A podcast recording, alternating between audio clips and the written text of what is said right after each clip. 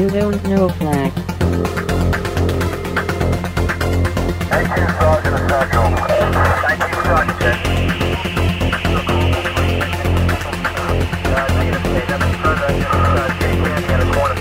You, don't know Flack. Welcome to You Don't Know Flack, a podcast full of stories about retro gaming, retro computing, video games, arcade games, and technology from a guy who was there and still is. My name is Rob O'Hara, but for the next 30 minutes, you can call me Flack.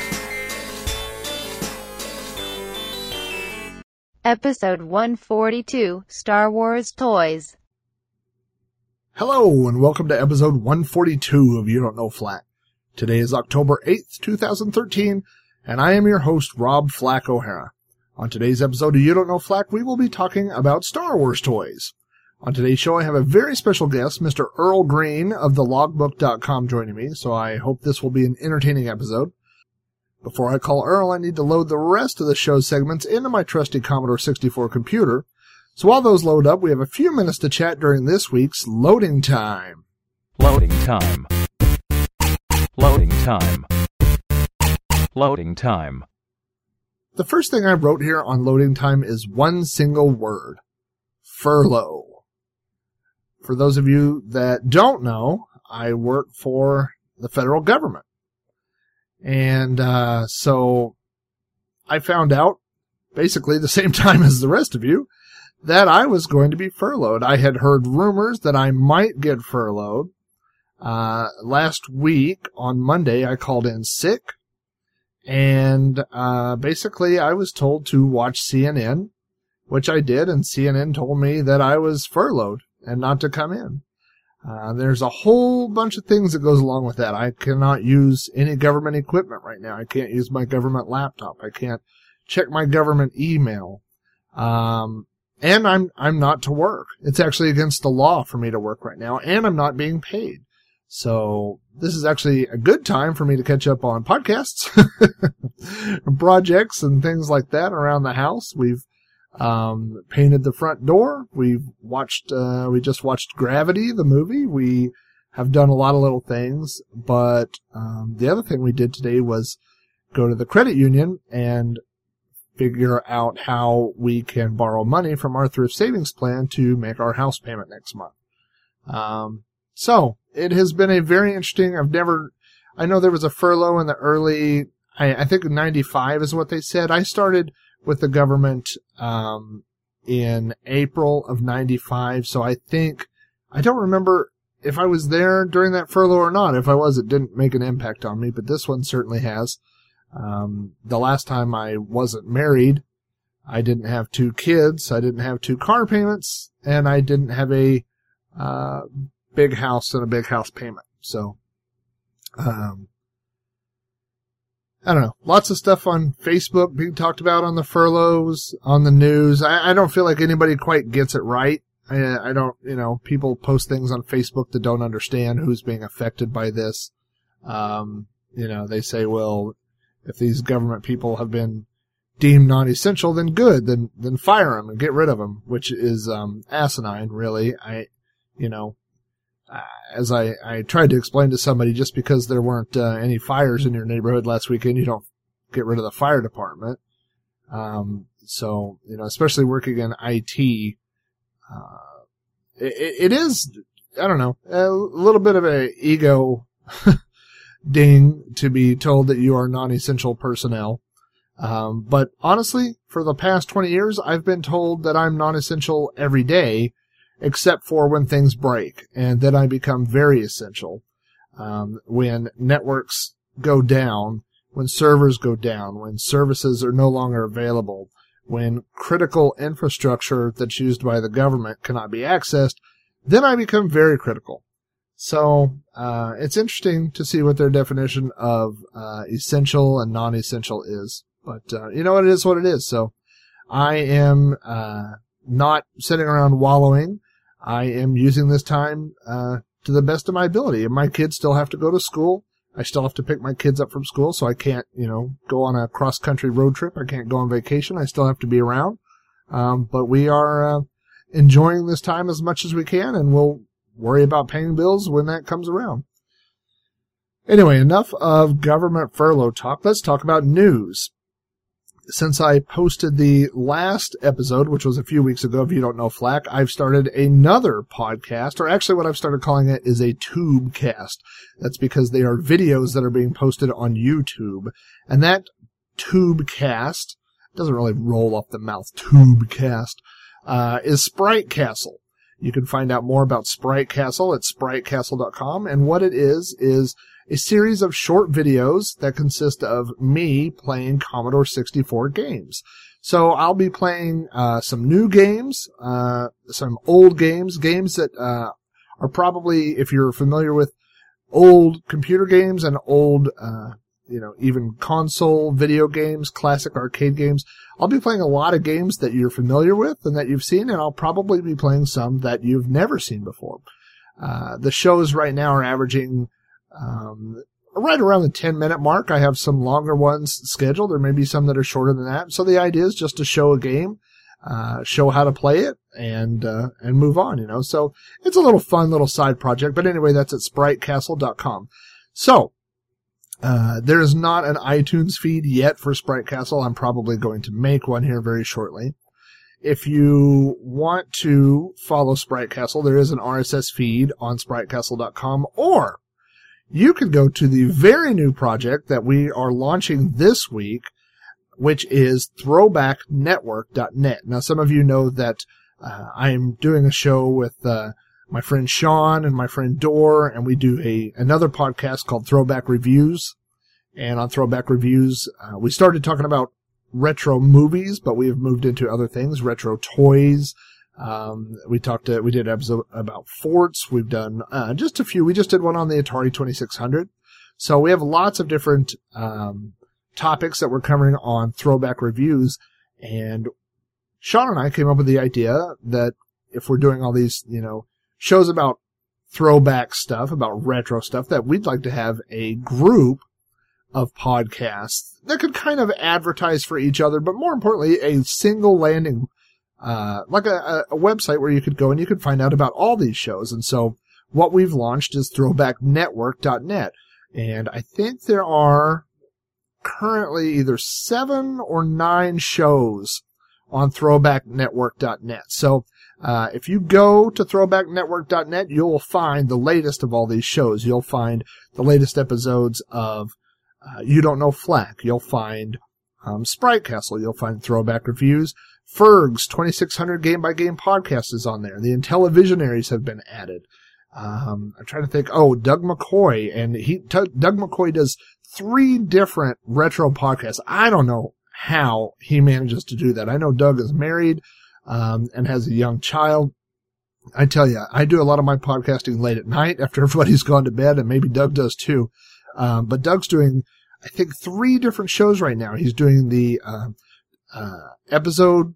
Oh gosh, I forget the exact name of it, but is uh, right now they're going through the Twilight Zone, the the version that ran in the 80s. They're going through it episode by episode. It's Doug and Vic Sage, which you may know from Throwback Reviews and from the Retroist. Um, they have a couple other hosts on there. Doug also does a podcast with his wife where they pick a movie that one of them hasn't seen and the other one has, and that's really interesting to listen to. I, I just listened to several episodes of that on my last road trip. Um, and he does uh, another podcast, my favorite one that Doug does, which is uh, creepy cool movies uh, that are from the 70s and 80s that he saw growing up. And he talks about them now. So he talks about how he remembers them and, and, uh, he watches them again. So, um, but anyway, throwbacknetwork.net. Go there and you'll find links to all those websites, all those podcasts. Um, and, uh, as, as soon as those are posted, new, uh, episodes of those shows are posted, they show up on Throwback Network and there should even be a link to uh, click and play and listen to those.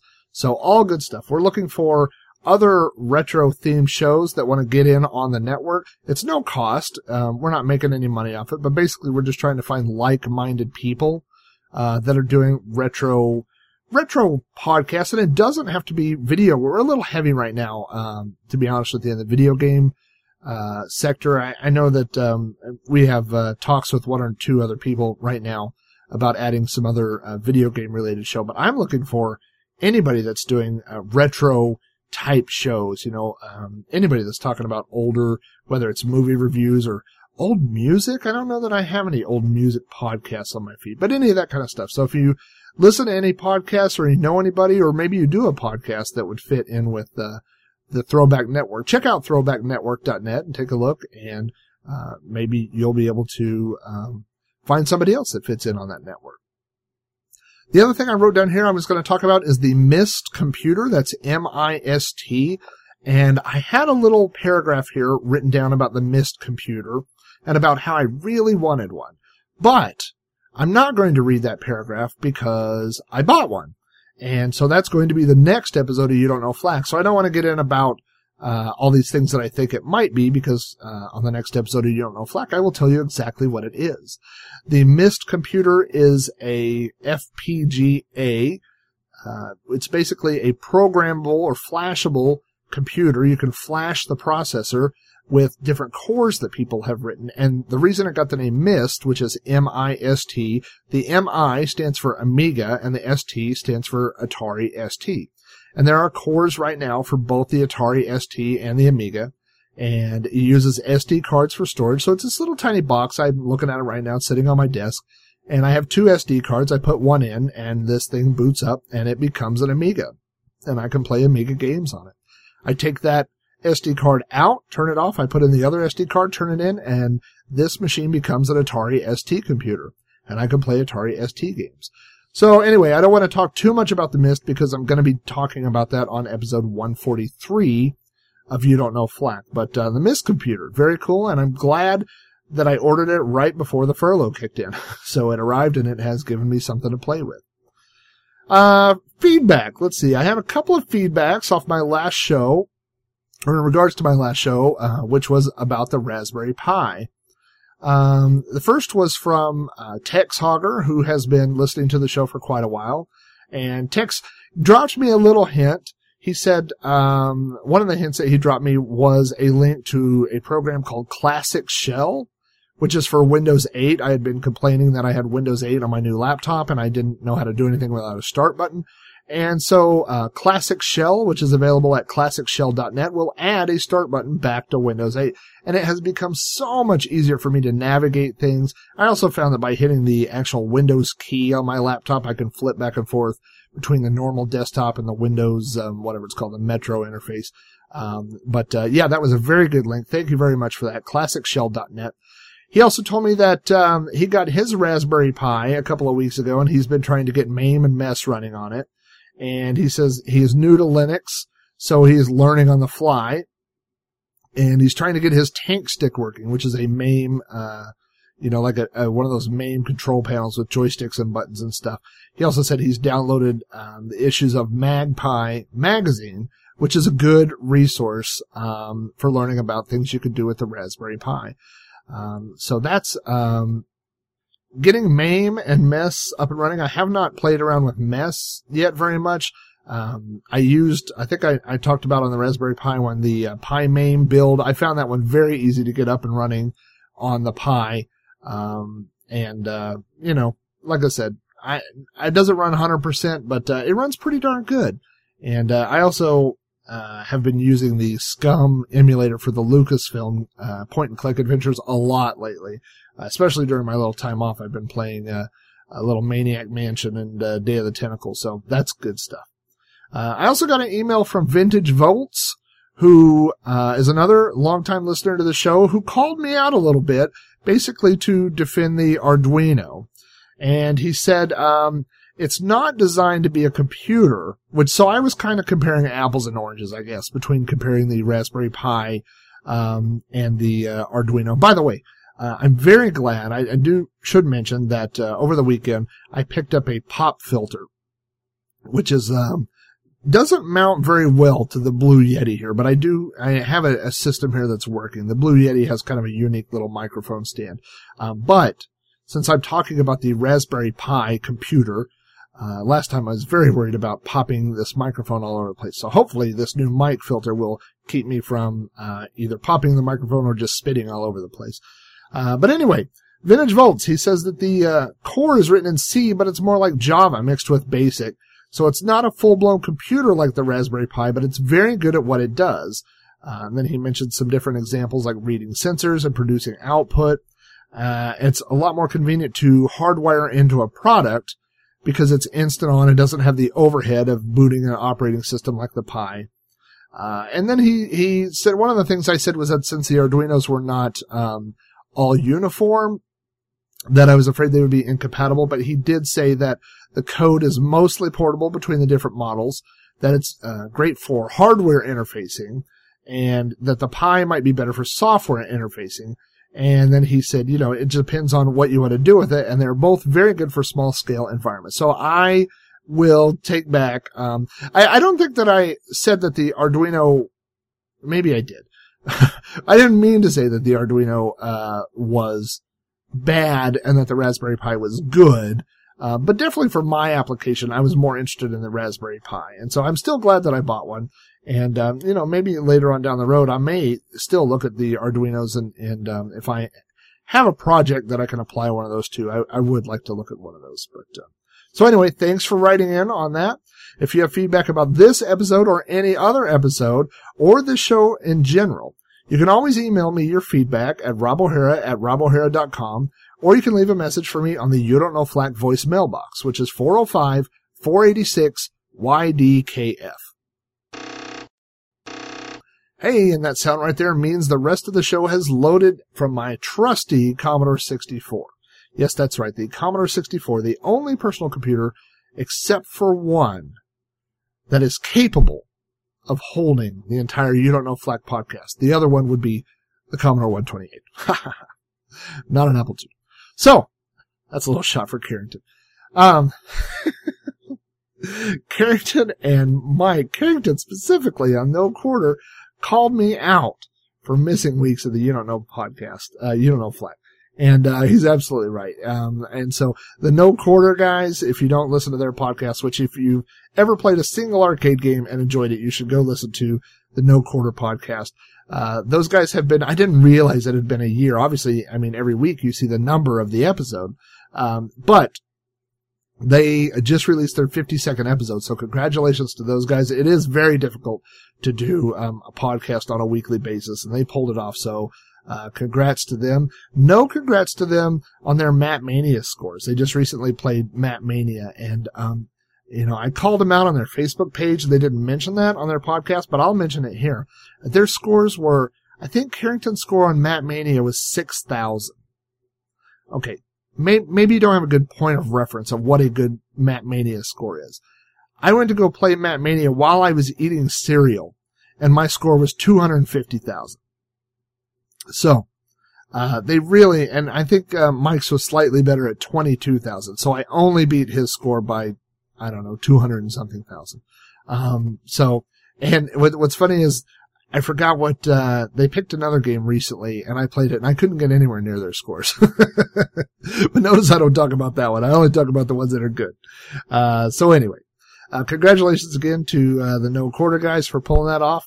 Congratulations to all the guys on throwbacknetwork.net that got every, uh, got their shows up and running and everything. So, uh, without further ado, let's go ahead and get Earl Green on the phone.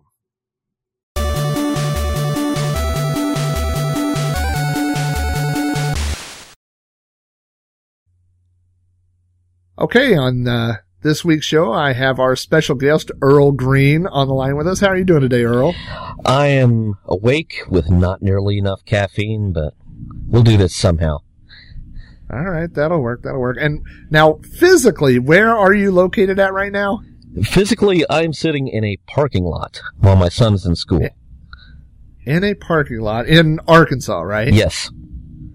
All right. Yeah. And I have done, now I did my, uh, the uh, Ninjas episode of You Don't Know Flack. I did that in a car. I actually did that when I was uh, in North Carolina and there were several times where I thought people were going to either pull up and either arrest me or kill me. One or the other. So if you see anybody approaching your car, uh, let me know. There are a bunch of guys out here with weed whackers, so I'm guessing it's uh, I- I'm guessing it's a good day to um, you know, for sitting here while they uh, work on the grass in the little islands out in the medians, out in the parking lawn, uh, lot. lawn maintenance day. So, I love it. so if you, uh, yeah, if you hear that, no, I'm not over here, you know, going or trying to make lightsaber sounds. That's uh, that's these guys. That's what we should do.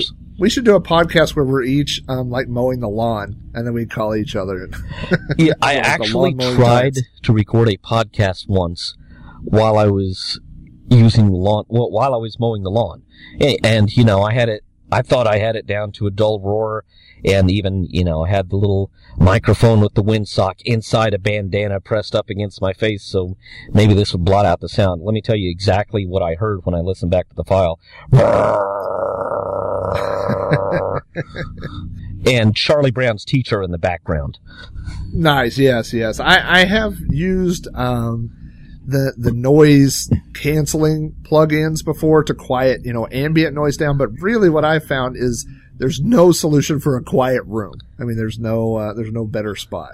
This is why I do my podcast in the bathroom most of the time. I would probably be there That- now if I was at home, which is more than anybody listening to this wanted to know. I'd like to see um, if it No, gets too hot really in the would. car in the car there. No, no, no. This is the audio, audio only. But uh, if it gets too hot in the car, maybe you can move into the bathroom there at Target, Yeah, and then continue continue the show from there. yeah. Don't mind me. I'm just in the stall talking to myself. Well, I, you know what? I've seen Stranger Things in the uh, Target bathroom, so I'll just leave that where it is. Okay. So, for um, people that are uh, not familiar with uh, with your work, where's the, the best place where people can find uh, what do, what do you do on the internet? Where do you where do you hang out at? Well, aside from hanging out in the Target parking lot in Arkansas, um, I run the logbook.com, which is going to have been on the web for 20 years here in a couple of years. Twenty years, wow! Um, but before that, it was a creature of the BBS world. And so technically next year, uh, 2014 is year 25. Wow! And you were a um, were, were you more a Commodore guy? You were more an Apple guy, right? Yeah, I was, I was on the Apple II BBS scene in this area many years ago. Although the, uh, the funny thing was the Apple users group disbanded and so I hung out all the time with the Commodore users group, which is, uh, if you remember from OVGE, a couple a few weeks ago, the young man you presented with the uh, Sega Genesis. Well, his dad was someone that I knew way back from the Commodore users group in Fort Smith. Oh, Which that's Okay, that's a okay. whole story we'll have to fill in later. yeah. So Earl and I. Well, where did we actually? I'm trying to think. I guess we met through probably through. Well, the first time we met was at OVGE, right? Yes. Okay, but we kind of uh, we got to know each other on digital press, and that was. I'm trying to think when I first got on digital press. It was probably. Um, Oh three maybe? Yeah, yeah, 2003. It was right around the time of that first OVGE. So, so we've been talking online for a decade now, which is crazy. We both when we were both pre kids, I guess. Yeah. And but you know, we're we're both old BBS rats, ex sysops, and you know, it's just kind of like it, it, the thing that amazes me is that we didn't bump into each other earlier. It is, it is because we have so many of the the same circles and and same people that we run into. So I know that we have old video games in common and old computer games in common, but another thing that we have in common is our love of Star Wars and Star Wars toys. Obviously, you, uh, anybody that's been to the logbook knows that you are interested in much more than just Star Wars. You have a, a huge uh, Doctor Who area. You have Star Trek. You have uh, you even have you have some fairly obscure stuff. I know I've seen some. I think Blake Seven references on the website. So, Yes. so you you delve much deeper than just Star Wars. Well, it's uh the the site has just kind of grown tentacles, you know, to account for all of my interests, you know, so I can vainly try to, you know, write them all off on the taxes. Um actually not really. It's it's easier than registering 20 different domain names, but we have Sure. yeah, we have a section that's uh, TV shows and movies and everything's covered, you know, in depth. and you know, you know, you can stream the stuff on Amazon from there, and the episode guides are the oldest. That's that's the part that's running up on being 25 years old. The episode guides are what started up on local BBSs, uh, Mm. including one of mine, which was uh, the worst BBS in the known universe because my I was trying to run it on a Franklin Ace 1000, and the primary drive that I had in that thing, slot six, disk one, would crash and wipe out the database. And so the next week I would relaunch the thing under a different name. Oh look, new BBS, even though it's at the same number. It's like there had to be 45 Right. different BBSs at that number. I remember BBSs doing that from time to time. And yes, under new management. Yes, you, you know, it's the same guy with a different handle, but thanks for playing. Right, right. And And I also had a Franklin Ace 1000, by the way. Yeah, how is it that we did not run into each other until 2003? I, I know. it's like I'm your you twin brother the, uh, who was in the attic. I was there the whole time. I thought there was just a rat scraping up there, but it was actually uh, Earl trying to get uh, more blank floppy diskettes from the. Feed me. By the way, did you read? I don't know if you read what happened to my Franklin Ace 1000 recently, but I was. Um, we were having a garage sale, and so I had set some things up on top of my golf cart. I have a golf cart Oh no. for no apparent reason. And uh, so anyway, the kids hopped in and said, "Take us for a ride." And I forgot that the Franklin Ace was on top of the golf cart, and so I, I took off and and it made it surprisingly far. It made it about a block away from my house, uh, and then I hit the brakes and it just went sliding. Right. So not only did it fall off, it fell off right in front of my face. I mean, it went right off the roof down, and when it hit, um, spectacular was the word that came to mind. I mean, pieces flew in every direction. Um, so the, the case, well, the corner of the case was broken, but most of it was all scratched up. Uh, I don't know how many keys are on a Franklin Ace 1000, but I have probably a third of them in my possession. Um, the other third being either in someone's lawn, uh, or in the road. I mean, I collected as many as I. I have, if anybody's looking for two thirds of, of a space bar, I have one of those. I, Control open Apple reset. uh, I was literally heartbroken. Um, and, and I do have, I have, uh, a small army of Apple computers. I have Apple 2Es, 2C's. Um, but the Franklin Ace was the one that, that I, you know, physically grew up using. And so I've always had a soft spot in my heart for that machine. So, um, yeah, if there's any visual sadder than a 40 year old man on his hands and knees collecting random keys from a keyboard in the middle of the street, I'm not sure what that would be. Well, nothing good has happened to my Ace 1000. We put it out. We have a shed. Um, that's a pretty good little click away from our house because we have a we have a place with about three acres fenced in for a horse or cows or whatever. I mean, we we rent it out because we don't have a horse or cows of our own, and uh, there's a shed out there next to the barn. And when we moved in, my wife didn't want you know any of that stuff in the house, and so it all went out to the shed. And you know, you you run out of time to go out there and check on stuff, and by the time you do go out there and check on it, the back of it has has caved in. Uh, everything has been rained on. Rats have crapped all over everything. And that wasn't just the Franklin Ace 1000 that I started out with. It was the Ace 2200 that I got later. And the Ace 1000 that a friend of mine gave me when he, you know, really had no use for a 64K of raw Apple compatible power and a giant heavy Faraday cage. And, you know, there are a couple of Apple IIe's out there. The, so the only thing I have left, all my floppies were inside. So I have pretty much all of my surviving software collection. And I have an Apple IIc that's missing the six key.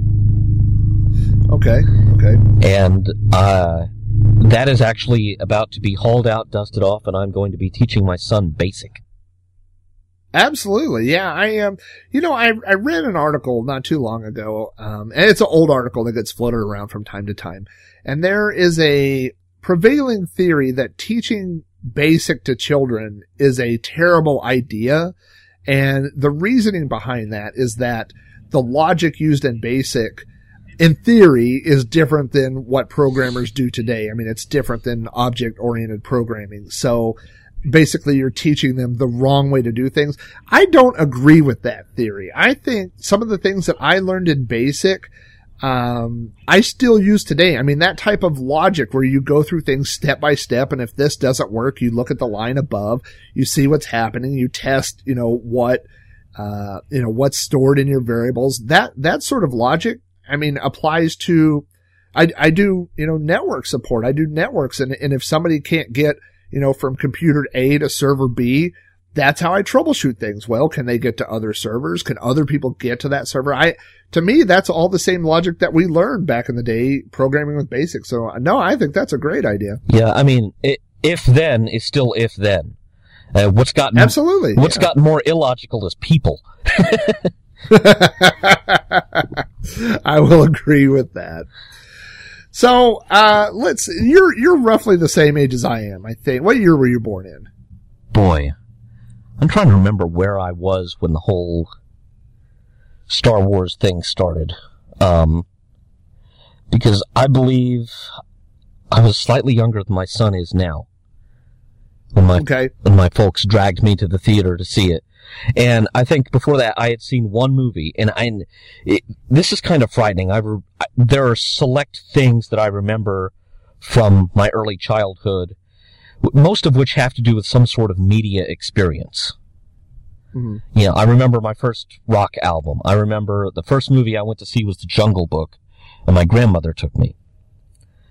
But that was a, you know, that was a cartoon. It was obviously not reality. wasn't really that scary.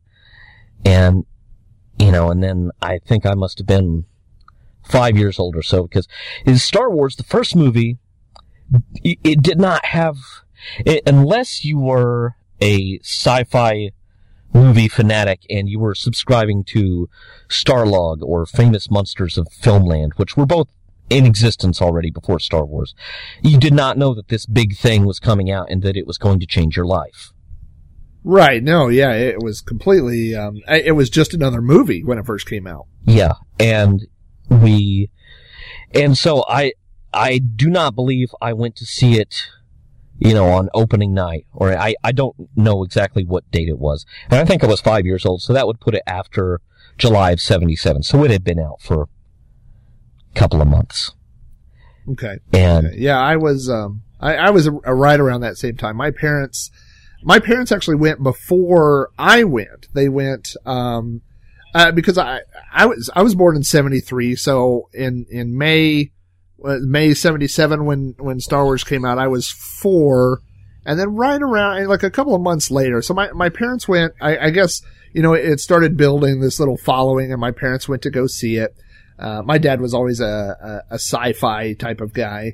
Uh, and both my parents enjoy going to movies and stuff. So they had gone to see it and I guess they decided that it was something that I would enjoy. So they went back to see it a second time and they took me that second time. And I remember from that first viewing, uh, I, I've told people before that the opening scene where, uh, you know, Princess Leia's ship, uh, flies overhead and then the, uh, uh, you see the Empire chasing them and shooting. That scene right there has cost me personally thousands of dollars in Star Wars toys. I mean, as a, a five year old kid, when I saw that scene, I was hooked. Now, and, and I have also admitted this. I'm pretty sure within the next five to ten minutes I fell asleep because I, I'm, my parents have told me that I fell asleep and that they woke me up during the cantina scene. And then when I saw the cantina scene, then I was really hooked and I did watch, uh, the rest of the movie. But yeah, that opening scene right there, I mean, to me, uh, I mean, that within the first 30 seconds, that was definitely something that changed my life. oh yeah, oh yeah, I, I do not remember what I was interested in before Star Wars. I have no Mhm. idea. But, you know, from that point forward, Uh, everything, everything branches off from that. You know, because I got into computers because I was interested in robots and read up on what robots are. You know, I got into space, which, you know, I'm a, I am a real life space junkie. Mhm. You know, people these days, you know, don't keep track of, you know, what's lifting off, what's going where. Oh man, I'm all over that because of, uh, largely due to the Star Wars question and answer book about space, which I still have. and I busted out recently. I, I found my copy of it, the old hardback, and I was going to present it to my son. And I was I was reading through it, just going, "Oh man, I remember this. I remember this. Wow, this is so." 40 years ago. This is wrong. right. this is completely wrong now. So it, it kind of went back. It's still on my bookshelf. It's not on his. Yeah, I, I, uh, but you, that's funny that you mentioned that. And I have the same book. I have mine sitting right over here next to me on a shelf. But, um, once Star Wars began to explode, um, it was more than just the toys. And I want to talk about the toys, but you mentioned books and I remember having Star Wars books and Star Wars posters. And I had the Star Wars, the R2D2 C3PO alarm clock and I had the C3PO um, toothbrush and a Star Wars watch and, and shirts and on and on and on. So it was like anything that kids would want, not just collect. I mean, now we think of, you know, collecting toys, but things to play with or do or wear or having, uh, you know, curtains, sleeping bags, anything like that. Uh, all of us, I mean, within several years, you would find those things branded with Star Wars. Oh yeah. Uh, But the funny thing was, at first, there wasn't a lot of that stuff there because it, licensing a movie for products like that, it just wasn't done. I mean, the, the most recent comparable thing that you had would have been either Space 1999 or Planet of the Apes. And both of those were, uh, I- Mego got the license to crank out the, you know, the 12 inch G.I. Joe sized figures. And they put them on the market. You know, with Space 1999, they did the, the ship, which was this big, beautiful thing with all the girders and everything around it and the big engines at the back. And you could, I remember you could actually take it apart and put it together as a smaller one. But, you know, they did one wave of toys and they were out of there because those things were not expected to have a shelf life. And Right. I, and the Star Wars stuff, I don't know if you remember this. There's there was a at least half a year gap between the movie and the first figures showing up. Right. I, I know that, um, I mean, the, the, the figures and stuff really didn't start showing up until 1978. I know that in 77, that's when they had the, uh, the early bird package, which is now a, and, this is, uh, a funny that reflects on the collector's market. It's one of the most, uh, maybe not the most desirable, but a very expensive thing to own, which was the early bird package, which was basically, what would you call it? A gift certificate that said, Hey, once, once we've made these figures, we'll send them to you. Yeah, which nowadays, you know, if someone put that on the market today, you know, you would have the Federal Trade Commission going, uh, wait, wait, wait, wait a minute, what? You know, that's it's like a Kickstarter project. Right, yeah, I'd have to keep one eye open uh, while I slept if I put that in my kid's stocking, you know. And and the funny thing is, uh, I did not know about the early bird package for many many years. I I had never heard of it. I the Right. first time I ran into the figures, um, and, and I, I actually remember the first two figures I got on a visit to service merchandise. Does anyone remember that store even existing? Is it the I do very well. Maybe it's this part of the country. I remember service merchandise really well. Yeah, and uh, there was a service merchandise in Fort Smith at Central Mall, which was you know back in the day was was one of two competing malls. Now it's kind of a it's almost like a ghost town, and the other mall that was competing with it is now a a uh, call center. It, it's Oh, it's a call center owned by a company that hires people to uh, badger people on the phone about their unpaid doctor's bills.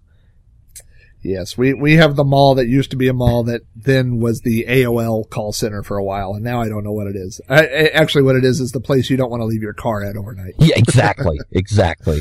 Yep. But uh, service merchandise, yeah, that was the first time I ever even knew there was, you know, there was any such thing as Star Wars toys. I, I remember having the the bed sheets, the blue toothbrush with a decal of C3PO on it, which is probably the same one you're talking Right. about, electric toothbrush. Yep. And I remember having this craptastic orange lightsaber, which all it was was a it was a flashlight with this big plastic tube on it and a filter at the bottom to turn the light. It, it, was- I don't know what color they were trying to turn it, but mine was kind of like urine yellow. that you know, everyone had different colored lightsaber blades in you know in the prequels. You know, I I was the guy with the piss yellow lightsaber. That- Was that an officially licensed lightsaber? Yes, it was. Okay. And- okay. Because I had, I had one that I think my grandma got for me at a garage sale that was not officially. It was basically a flashlight with a long, clear or kind of smoked plastic tube on the end of it, and then a little plastic color disc that went inside. So whatever color disc you put in there, uh, is what color the thing would glow. So mine was green. Um, and, uh, and of course, the, the weight distribution because the handle I think had four D batteries. this is before the time of uh, watch batteries and things, right? So it was literally like a five pound flashlight with this plastic tube. Um, so you could really swing it around, you know, which I did. And then you could really get it taken away from you if you hit your sister with it, which I also did. exactly. Yeah, I, I, uh, yeah, I remember chasing my older brother around with the thing, and the the only reason I think I got that was because there was a flashlight that was supposed to live in the kitchen. I remember it had a magnet on one side and it was attached to the refrigerator, and you know it was shiny and silver. Now that thing looked like a lightsaber, and I kept Right. on running off with it, and so that's that's how I came to have a lightsaber of my own was because Gotcha. you know my dad was tired of having to uh, look for the flashlight before he went into the basement to find something. You know, one of the most disappointing things about the uh, new Star Wars toys, and I'm sure we'll get to that eventually, but um, I never had any of the original life-size guns as a kid, like the Han Solo blaster or the, or the uh, Stormtrooper rifle or whatever. Oh, I had And so- tons of them. Oh, did you? Yes, I had I had the the Han Solo blaster and the Stormtrooper blaster. Now, and this was this was back in the days before they were going to put an orange tip or an orange handle on everything. I mean, they Exactly. They were great props. Right. That's what I, yeah, you could probably rob a liquor store with, uh, you know, the Han Solo blaster. But I, so I recently, well, not recently, five, five years ago maybe, when they re-released the new ones, I was like, you know, this is something that I never had as a kid. And so I'm gonna, so I heard they were releasing them and the Han Solo blaster, it's, it doesn't have an orange tip. The entire thing is orange. No, And it's molded in orange plastic and the Stormtrooper one is molded in white plastic. yeah, I, I have seen those, and I thought it was lame. Yeah. yeah, absolutely. I mean, who's gonna, I don't know. I mean, it's, it's just, um, I guess a sign of the times or whatever. And this is for people, I guess this is to prevent people who were planning on robbing a store with a Han Solo blaster who don't also have access to spray paint. I, don't, I don't know what this is supposed to prevent here, but, um, Hand over your cash in the name of the Empire. right. You're, these Republican credits. Don't make me force choke you. I got, I had probably one of the best childhoods, especially when it relates to, uh, I mean, overall, I would say, but also as specifically as it relates to Star Wars toys. I'm also was very lucky that I had a dad who was into photography. So I have pictures of a lot of these things.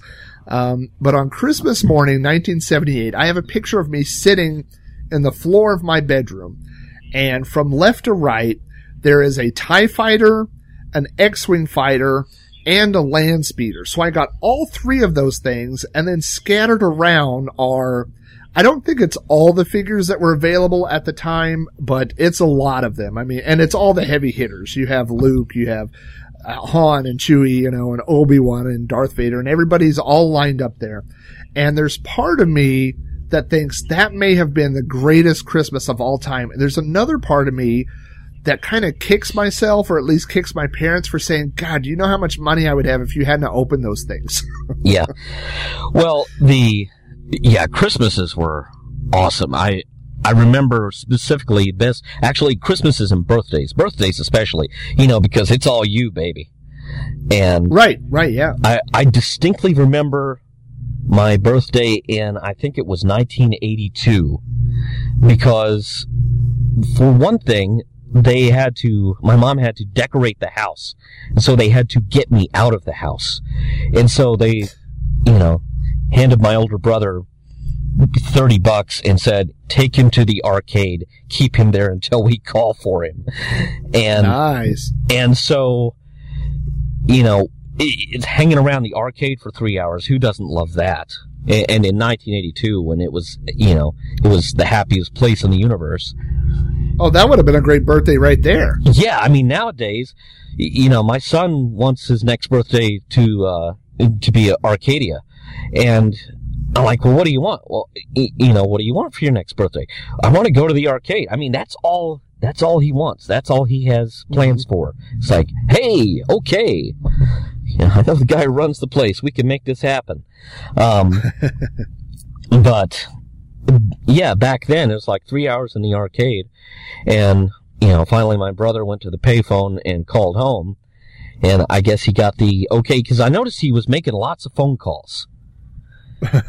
right. Because you know yes, he pre cell phone days, sure. Yeah, and so he was going to the payphone a lot, and he had handed me.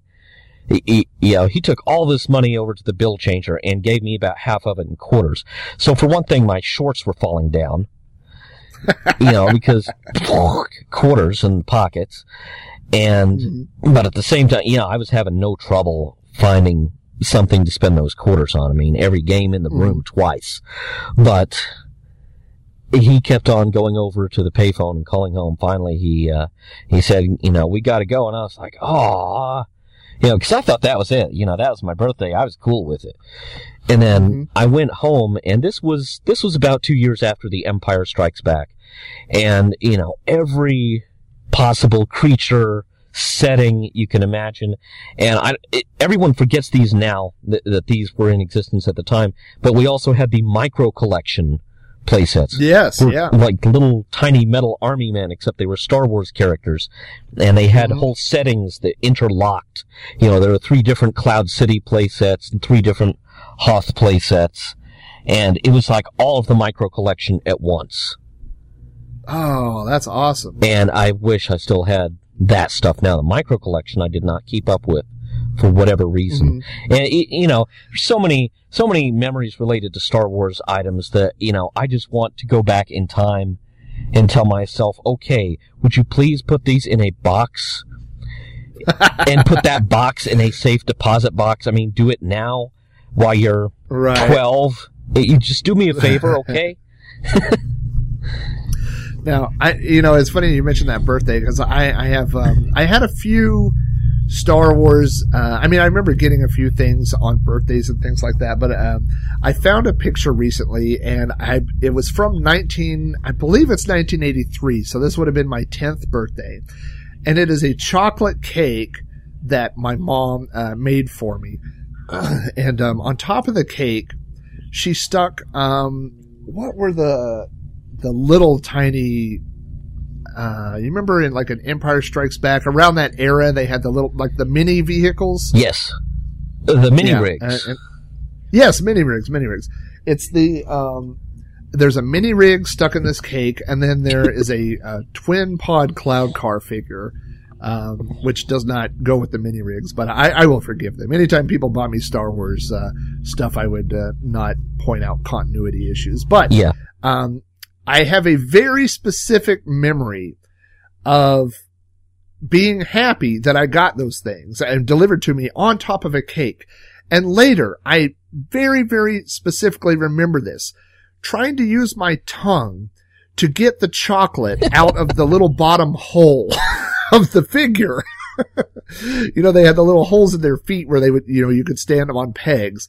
And this guy's was filled with chocolate icing from this cake. And so I, I remember later, like just trying to get every last little piece of, um, of icing out of that. So, um, so as far as Star Wars toys, did you get a lot of, I mean, was it mostly like for holidays and stuff? I think that's when I got most of my stuff. It's when I got most of the big stuff. Now, the figures were this year-round concern. Um, because there's, I remember the first ones I got, I was talking about going to service merchandise. Uh, the first ones I got were Chewbacca and R2D2.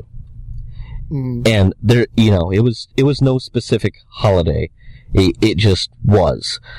And I, you know, they were almost for me, they were almost like currency. Like now, I mean, I remember, and, and this happened to me too, like where your parents would say, Hey, I'll give you, you know, five bucks if you have a good report card or whatever. But back then it was like, you know, it, it- for me anyway, Hey, if you have a good report card, I'll buy you a Star Wars figure. Oh yeah, oh yeah. It was, uh, i i you know, they they were used as bribery quite effectively, and the now some of the I remember one year, and I think this was seventy. I think this was seventy nine that Sears did the Cantina playset that was just this cardboard backdrop.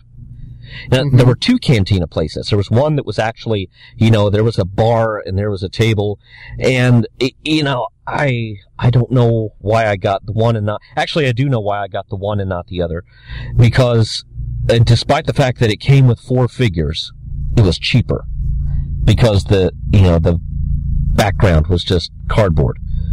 And so it all fit in this tiny little box, whereas the other thing had a lot more packaging to it and, you know, molded Mhm. plastic and so on. Which, you know, it's kind of funny. You think about it now. You think about the backlash you'd get. You know, oh great, we're going to market this thing for kids and it's a bar. Good going. Right. That's true. Yeah. And, Yeah. uh, Daddy, daddy, I want the one where Walrus Man got his arm cut off. Yeah, exactly. of course, you know, my dad would have been like, okay. You know, because much later in life, he's like, you, you make great friends in a bar. And I'm like, yeah, dad, when you're buying. You know, I have a funny hammerhead story that I, I just remembered when you were talking about that. I had, um, uh, a hammerhead action figure that I let my neighbor across the street borrow. And so he borrowed this figure and when I got it back, his hand was all mangled. And I was like, what, what happened? You know, and he said his dog chewed it up. And this became like a, um, I don't want to say a, a like, I mean, it, it definitely escalated, um, into a thing where it starts with little kids like, you're not, you know, well, you're not allowed on my property. Well, you're not allowed on my property, which by the way, the bus stop was on their property. So they really couldn't kick me off their property. But, um, uh, and then it got to a thing where like the parents got involved and their parents, uh, bought me a new hammerhead figure and uh, and brought it over to me. And so I showed my parents and they're like, where'd that come from? And I told them the story. They said, take it back. And so I had to take it back and they had it. And then eventually it ended up in our mailbox. Um, and so I did eventually keep it. And so I was fortunate enough that when I got old enough to stop playing with Star Wars stuff, when it was no longer cool to have it out on display or whatever, that I did box it all up. My parents had a, a big garage, and so it sat out there in the garage for years, and now I have it back. But as I was, um, as we moved into the new house and I'm unpacking, I'm like, why do I have so many Hammerhead figures? Like I have four Hammerhead figures. I don't know why people, I don't know, you have these like random figures that people have a lot of. Uh, but as I was looking at one of them, there's one and the hand is all chewed up. And so I know, so I know it's that specific one. I should probably find those people and give it back to them. Maybe, maybe they want it back after all these years. Yeah, and in New Jersey, you know, would have been a brick coming through the window with hammerhead tied to it. take it, take it. It's funny too. Someone, I was just uh, reading an article the other day about, I guess how most of these people be, I guess because of the expanded universe that most of these characters have names now. Yes. Like Hammerhead's name was not Hammerhead. Yeah, Um, and w- Walrus Man was not Walrus Man. But when I was six years old, I didn't know what a Momaw whoever was or, you know, any of these things. I mean, I was just fine knowing them as Walrus Man and Hammerhead and Greedo and, and whatever. I I have never. He, I, I I will go to my grave knowing, you know, who Walrus Man is, what Hammerhead is, what Greedo looks like. Um, of course, Greedo's name hasn't changed, but everyone else, uh, Snaggletooth, Right, Snaggletooth. right, sure. Um, and and yeah, well, yeah, because you're talking about the you know the great Hammerhead exchange there. Uh, there's a Snaggletooth story that I'll get into momentarily, but I I have never been able to memorize these names. The the alternate names came in in the 90s, in the mid 90s, or early, Okay. early 90s. Um, because West End Games did the big uh, Star Wars role playing, his first official Star Wars role playing game.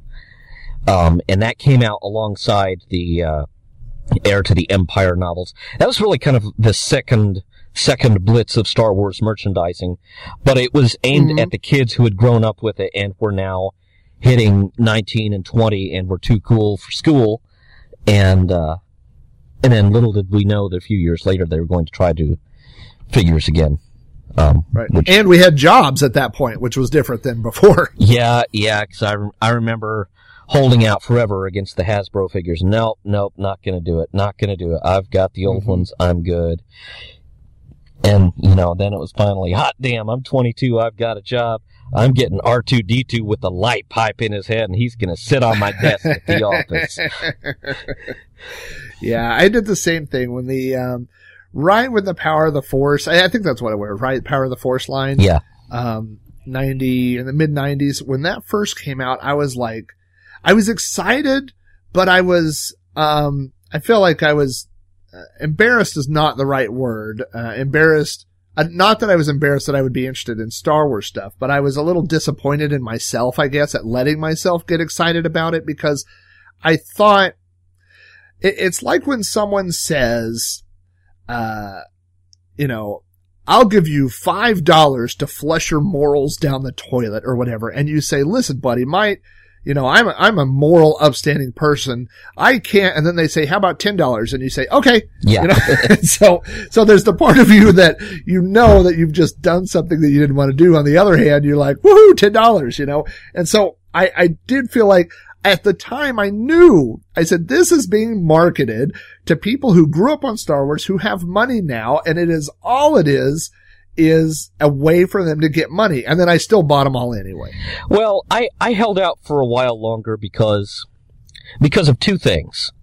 Um, the the funny thing about me is I never stopped collecting figures. I still haven't stopped. I still haven't stopped, but I have changed what I over the years. I've changed what I was collecting for. And in the early '90s, uh, I, I think the I think they kicked in probably around '92 or so. Um, Star Trek: The Next Generation was what I was collecting. And I was hmm. spending obscene amounts of money on it. And then, of course, within a year, you had Deep Space Nine, and then they finally started doing Captain Kirk and so on. And it, it was such a, it was such a money pit. So I can't claim any moral high ground. You know, oh no, I was, I was too cool to be buying toys. No, I was just buying different toys. Right. And, sure. and I couldn't be bothered to shift my allegiance back to Star Wars. You know, especially not when Luke, you know, the first wave Luke came out looking like He-Man. Yeah, there was some interesting figures. I've heard the Princess Leia one referred to as monkey face Leia, Monkey which if you look Leia, at her, yeah. right, very accurate. It looks like a, a guy. Yeah. I mean, it's a, it's a very weird uh, sculpt, you know, for those other ones. And then remember, and this is where I got caught up, and this this is actually more disappointing in myself than even buying them. Is they had all the variations. Remember, they had the long saber versus the short saber. Um, and, and so, I mean, the, the first Luke that came out had a lightsaber that was the entire length of the, I mean, it's like eight inches, you know, it's a, well, not eight inches. It was a three and a half or three and three quarter inch figure Yeah. with a five inch lightsaber or whatever. I mean, it was as tall or taller than Luke was. It looked ridiculous. So they re-released it. And so that now, not only did you have to have the Luke, but you had to have long saber Luke and short saber Luke. And all the figures with lightsabers were like that. I remember, um, there was a, uh, one that I spent a lot of time looking for was, it's, it was Han Solo, uh, with also the, the, uh, Han Solo and Carbonite. And on the package it said Han Solo with carbonite freezing chamber, which that wasn't the carbonite freezing chamber. That was Han Solo in a block of carbonite. And so they went and updated the card later. So then you had to get the old card and then it really got ridiculous. It, it almost makes you wonder if they were doing that just to exploit that collector mentality. I wouldn't be surprised. Because, I mean, they deliberately, they deliberately plan weird little stuff now. Now, the only, I, I never really got that much into variations because, like I said, you know, I was, you know, I was on the Enterprise by that point. But Mhm. eventually the, uh, what got me back into Star Wars collecting in the 90s was that they started doing characters that were not part of the original lineup. Right. Yes. And yes. I, I think about the time I finally gave in and said, "Oh, God, you got me." Was uh, I think they did Grand Moff Tarkin, and Yep. Yep. and yeah, that that was it. That was it. And Yeah, I remember there was a, several, um, and more there, uh, but, you know, in the original Kenner line, and that's where I would say my heart lies Oh, yeah. with the Kenner line. I, I do have all the, the newer stuff, but those were the ones that we grew up playing with. And I know a lot of collectors prefer the newer ones and even the, the brand new stuff, uh, just because the amount of detail and obviously the technology, uh, in more advanced sculpting and things like that. But the, the ones that I grew up with, I mean, those are the ones that I actually love, you know, but we even had a joke back then, you know, with the, with the, the Kenner line was, you know, if you were in the movie for five seconds, there was going to be a figure, you know, and now, it, not only is there a figure of everybody who was in the movie, but I mean, they have a complete backstory. They have a name. They have a wife and kids back home and Yeah. wherever they're from. yeah, and they have uh, it, it, the reason I never really got into uh, collecting variations was because I was I was usually making my own. I mean, you talk about you know, you talk about characters you didn't see. I I don't know if you remember, Snaggletooth originally came out with Greedo, Hammerhead, and Walrus Man in this cardboard Cantina playset that was a I pretty sure it was only at Sears. And Okay. Okay. the snaggletooth that came with that was tall and he was wearing a blue outfit because they had a black and white reference photo and it was like, you know, hey, just get it done. We got to get this, we got to get this made in time for Christmas 79. hmm And because the, uh, the reason there was a Cantina playset that year was because we had just had the Star Wars Holiday Special, which y- there were large chunks of that took place in the Cantina, except with Bea Arthur turning the Star Wars universe into a musical, which, um, Yeah. you know, everyone's everyone's too cool for school on the holiday special now. I, I have a confession to make. When you, the first time it came on, when we watched it live the night it was broadcast, I loved it. I I don't know if I saw it. I'm sure I did. I can't imagine there being something on TV Star Wars related that I wouldn't have seen. Uh, Well, some people, you know, if they have traumatic memories, you know, the mind just works to to blot them out completely. And but the, one of the happiest moments in my life, you know, later when I had a job and I had my own money, was tracking down on eBay a VHS copy of this, you know, complete with some. You know, uh, some Kansas City newscaster, some white guy with a fro, you know, jumping in during the commercials. We're going to be fighting the Frizzies tonight at 11. And, or whatever it was he was talking about. Right, right. And, um, but the, the Cantina characters, I'm sure, came out that Christmas because it was right after the holiday special. And Blue Snaggletooth uh, was a mistake. The, he was a little short guy in a red outfit. And they did do that. For, and, and I also remember Blue Snaggletooth had boots. Red Snaggletooth, for whatever Yes. reason, was barefoot. Right, right. And- so, d- did you have a blue snaggletooth? Oh, I still have Blue Snaggletooth. Oh, me too. I have one sitting right here. But um, the the funny thing was, is you know you were talking about this this war going on with your neighbors across the street. You know when the blue snaggletooth thing happened, it sort of became conventional wisdom. Oh, you know now that they've released this other one, this one's going to be a collector's item. That got taken away from me is instantly by my parents. Oh, we're going to put this The away. blue. This is going to put you. The blue one did? Yeah, the blue one uh, Okay.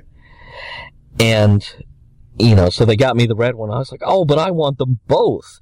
And it became this ongoing war to see how well they could hide it. And it, you know, it, it was like I could smell it. I always found it.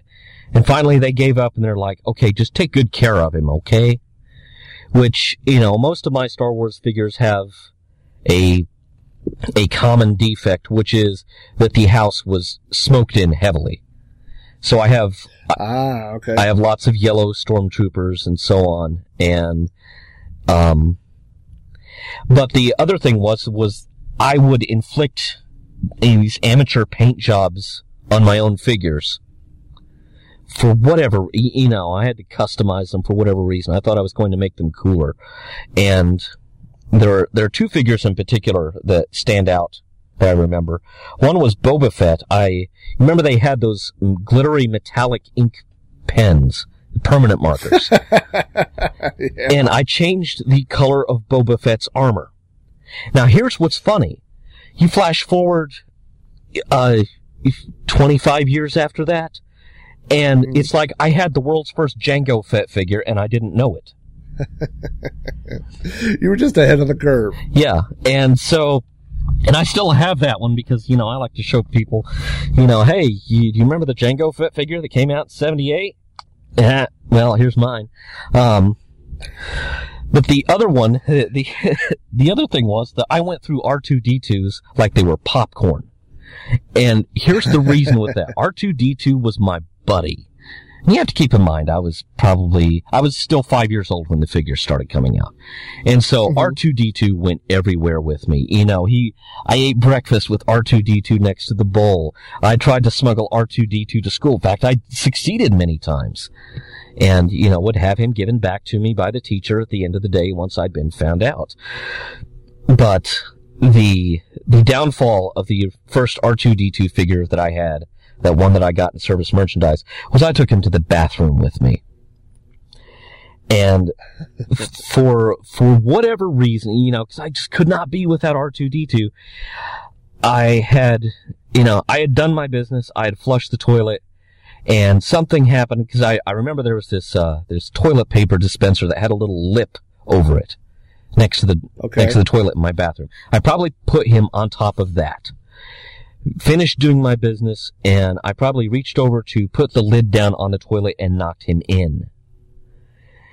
Oh no. And so you, uh, and, and there he goes screaming right now. But the, the thing was, you know, water was clean, so it was like, oh, get him out, get him out, mom. Well, the decal just sloughed right off. Right. And, yeah, and you know, the original R2D2, all the detail was on that sticker.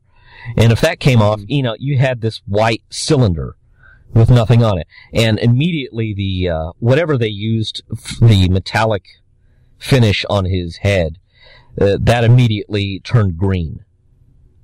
Oh, really? Yeah, if it was, ex- if it was dunked in water to that degree. And, Huh. and the blue paint turned yellow.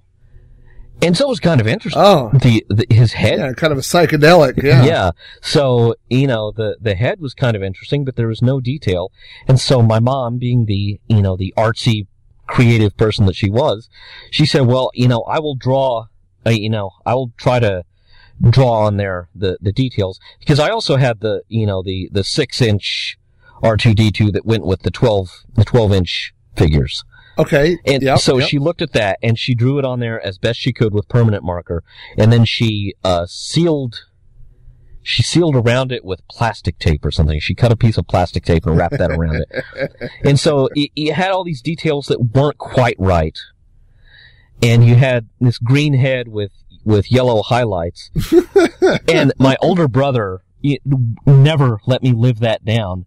Now I did get a replacement R2D2 in pretty short order. They, you know, my mom took pity on me there, but I always kept that one, the the green one, and my brother called it R2P2 because it had fallen in the toilet. And Yeah, I was gonna go with R two poo poo, but uh, yeah, I, I like his too. Yeah, so so we so we had R two D two and R two P two. Hey, it it fallen into clean water. Yeah, I'd never would have seen that thing again if you know if it had fallen into you know, a, a dirty toilet. But Right, right. uh, yeah, it would have been okay. You know, fish him out, throw him away. But I only. Oh, go ahead. Mm, But anyway, uh, I was going through a box of stuff that I found in my attic not not too many months ago, and to my amazement, I discovered that R2P2 was still with me after all these years. Oh, wow. And so it's uh so yeah, my first Star Wars figures now. He he, he uh, sits up on a shelf, and you know my son's like, R2P2. "Why is that one green?" And I'm like, "I'll explain later," because I yeah. I do not let him take toys to the bathroom for that very reason. You're, you're like, I- I'll tell you later, but in the meantime, don't put that one in your mouth. Yeah, exactly. Yeah. I only tried customizing two figures that I can think of off the top of my head. One was, uh, I, I, I remember that at some point I lost R2D2 for some reason. And so, but, um, R5D4s were plentiful. They were kind of like the hammerheads of the droid universe. Um, nobody really wanted R5D4. I mean, you know, in the movie, he's the guy that blew up, you know, so, um, so I had taken a, uh, because I had lost R2, I had taken a R5D4 and tried to change him into R2D2 with a blue marker. And, um, the results were, I mean, basically it just turned everything purple and, uh, smeared around a lot. So it was not a, uh, not a great solution at the time. Uh, and then also before, I don't remember if it's before the Wampa was released or if it's just before I had one. Uh, but I had several, and I, I still have most of them of the, uh, I mean, of the, the ones I originally had of the 12 inch Star Wars figures Yeah. that you mentioned. Um, but of course, uh, there was no 12 inch Wampa, you know, that you could play with or whatever. But what I did have was the 12 inch Sasquatch from the Six Million Dollar Man. Uh, and if you remember it, it's a goofy looking thing. I mean, it looks, a, it looks a lot like Chewbacca actually, except for there was a button that you pressed that would shoot his chest off that showed, um, his robotic insides. I was not a big six million dollar man fan, so I'm not sure why Bigfoot was a robot. You probably know the answer to that. I I forget. Uh, uh, uh, all, all I know is that uh, it, as a little kid, I always referred to it as the six dollar man because I could never remember Yeah. a million, and I- still kind of think of it in those terms. Right. Well, I had the one dollar Wampa because with a can of white spray paint, the six million dollar man Bigfoot became my twelve inch Wampa, and it was very poorly painted and very sticky. Um, so no- I was not very good at customizing the figures. Now I will tell you when eBay, um, kind of came into its own in the late nineties, early two thousands, I started, um, trying to, and it's, it's still an ongoing thing, of trying to quote unquote complete my original collection. yeah, And, um, I started looking at custom figures and there are a million custom figures out there. Uh, some of them are, you know, improved figures, uh, you might say that, that were, uh, from the original film. Some of them are, uh, expanded universe type figures, uh, characters that have only appeared in the books or whatever. yeah, And then some of them are kind of, I, I guess I would just call funny or comical or unique. And one that I found was Garth Brooks. Um, but it was a Darth Vader one. And so it was Garth Vader. and so it's, it's Darth Vader, except for the front of his chest piece is quartered and it's that checkered black and white shirt like that Garth Brooks used to always wear. yeah. And then I, I don't know if they made this or if they got it from something else, but on the top of his helmet is gone and he's wearing a big cowboy hat.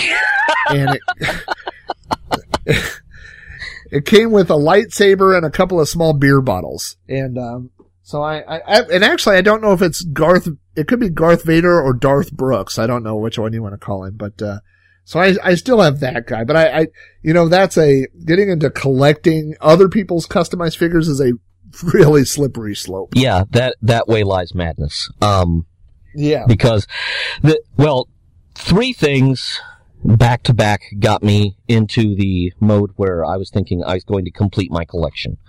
Um, when I lived in Green Bay, it was about the time And I'm going to say this was 90, this was 98.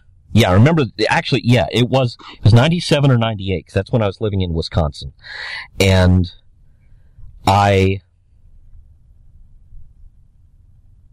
there was a book called the Star Wars Action Figure Archive by Steve Sansweet. And I distinctly remember that book because it was this glorious thing where, you know, they had a picture of every figure that ever was in the Kenner or Hasbro lines up to that point. Okay. And, you know, I just got it, I- it. The book was discounted because it was about to be outdated because episode one was coming out the following year. Right, right. Yeah, new stuff was coming, sure. Yeah, and everyone knew it was outdated. And so I think I picked it up for like seven bucks, took it home, and, you know, the drool just started pouring off my lower lip. It's like, oh, I didn't know they'd ever gotten around to making Luke as a stormtrooper. And, and stuff like that, because my main interest was in the, the section of the book dealing with the, the Kenner figures. Right. And at the time, I was also undergoing some this dental surgery, which required repeated visits.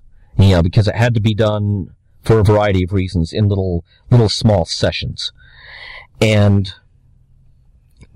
literally in the same strip mall shopping center, wherever you want to call it, was a place called Toy Exchange in Green. Is on the east side of Green Bay, and I used to go in there and I would I would go in there after I had had my sessions of dental surgery when I knew I wasn't sharp enough to drive yet. and so, of course, you know, I walked in there doped up, looking like the Elephant Man. Hello, how are you doing? I would like to browse your selection of Star Wars toys. You know, drool just pouring off my lower lip again. It seems to be a common thread here.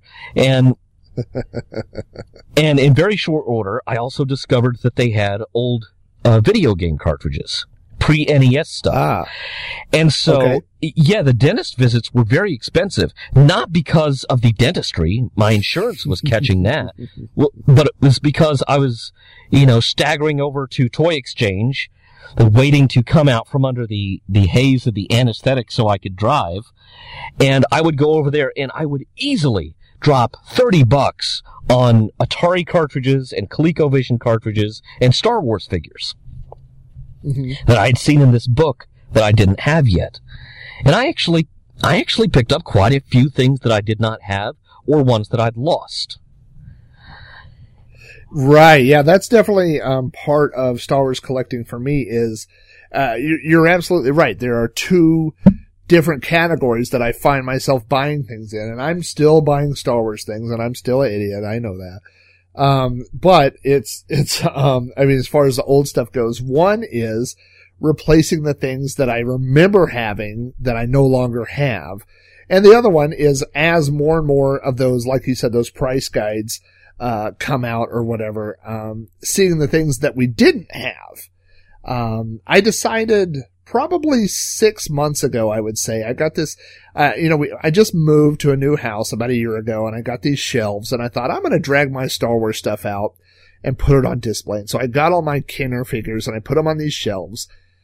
And there were a few figures that I thought, you know, I know that I had this guy at some point, but I just didn't see him, you know, I, and for some reason it, it um, maybe it's floating in a toilet somewhere, but, um, I, but I, I just, I don't know where they ended up, you know, so I thought, well, I, I, you know, I need another Death Star droid. I need a, um, you know, whatever. And the other thing is, uh, you know, as I started looking through, I'm like, I, I guess my Star Wars collecting must have tailed off around 84. And the reason I say that is because as I look through these price guides and figure guides and stuff, I don't seem to have anything that was released in 84 or 85. Now, we got our Apple, we had a TRS 80 computer in 1980, yeah, 80.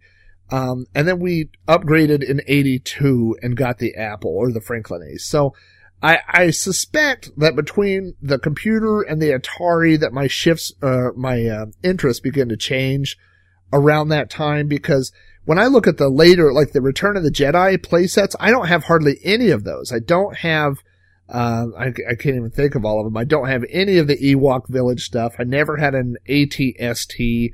Um, you know, so all those things that are associated, uh, the Jabba the Hutt playset, I didn't own any of those, but I had almost everything from the first two movies. So it seems like that's what dropped off. So I, I have been scouring eBay and this has been a nightmare.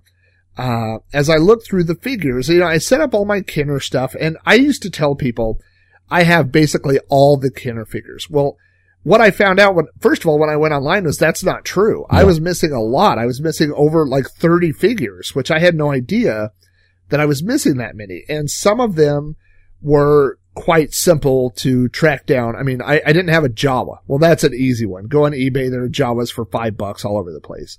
Um, you know, so there were, there were, I didn't have the black Bespin guard, which I kept referring to as the African American Bespin guard. Yeah. but everybody said that no, there's no African American people in outer space. So he's just listed as black. Uh, Bespin guard, but I didn't have him, so I got, I got him. So those were all easy to pick up. And then what I ran into, and you've probably seen some of these, are, um, I'm gonna butcher this guy's name, but, uh, like a man, a man, I think is how it is. Yes. And yak face. And, and the cheapest yak face, when I looked on eBay, the cheapest yak face I found for sale was about $500. Buy it now. So what happened to these figures? Why, why are these hundreds of dollars? Well, they were produced toward the end of the run, and it, it- the thing was, you know, you talk about your interest shifting. Everyone in our age group, everyone's interests were shifting around that time. Uh, you know, because video games and hormones and stuff like that, and He-Man. And so I, I think it was a matter of, you know, they kept making figures and everyone's allegiances were shifting to other interests. And so I did not have an Amanaman back in the day. I have one now. I'm kind of embarrassed how much I paid for him. And yet Oh, I look at the prices now on Amanaman. You look on eBay. It's like, oh, now I'm glad I only paid that much right. because I probably Yeah, got him I- about 2000 or so. And which was a huge mistake because I probably could have gotten him cheaper 2 years earlier if I had known that eBay existed. But the the thing about getting anything Star Wars in 2000 if we had just had a new movie, oh yeah, everything was stratospheric prices. Well, that's what I'm watching happen right now again on eBay because we have the, you know, this, uh, the news that there are new Star Wars, new Disney Star Wars movies coming. And, um, they just, I guess last night aired the trailer for the new Star Wars, what's it called? Star Wars Rebels? Is that Really? what it's called? I missed that. Yeah, yeah. Um, well, if you blinked and you were watching Disney, you would have missed it. Ah. It is literally a recreation of the the opening scene of the flyover of a Star Destroyer, and it says, um, I mean, there's a little talking thing, and, and uh, I, I may insert it into this part of the show here, but um, basically, it just says, uh, you know, at a time when Jedi's were up and coming and the empire was rising and whatever and there were Star Wars rebels. So there, there's no new visuals. There's actually nothing new. It's, I guess it's exciting that they aired something, but, uh, it, it's not very much meat on the bone, so to speak. But, um, To battle the Empire, a rebel alliance will form. The Jedi will rise, and you will know the power of the Force. Star Wars Rebels, coming in 2014 to Disney XD. yeah, with all the, the current excitement and, uh, all the new Star Wars figures that are being released again, I think it's going to drive the prices back up. So please don't put that Amanaman back on eBay because it's going to cost me a fortune when you do well, and the thing was, you know, you talk about Yak Face. Yak Face was, I believe, it was only released uh, outside the U.S.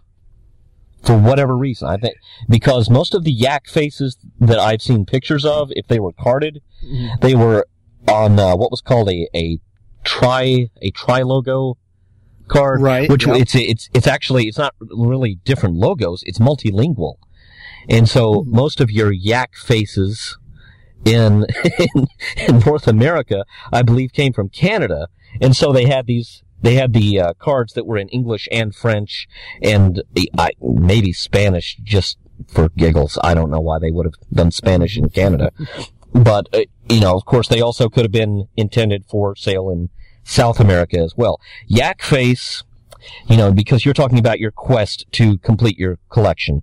I have a nearly complete collection, and I accumulated all this stuff, you know, around 2000, 2001 or so.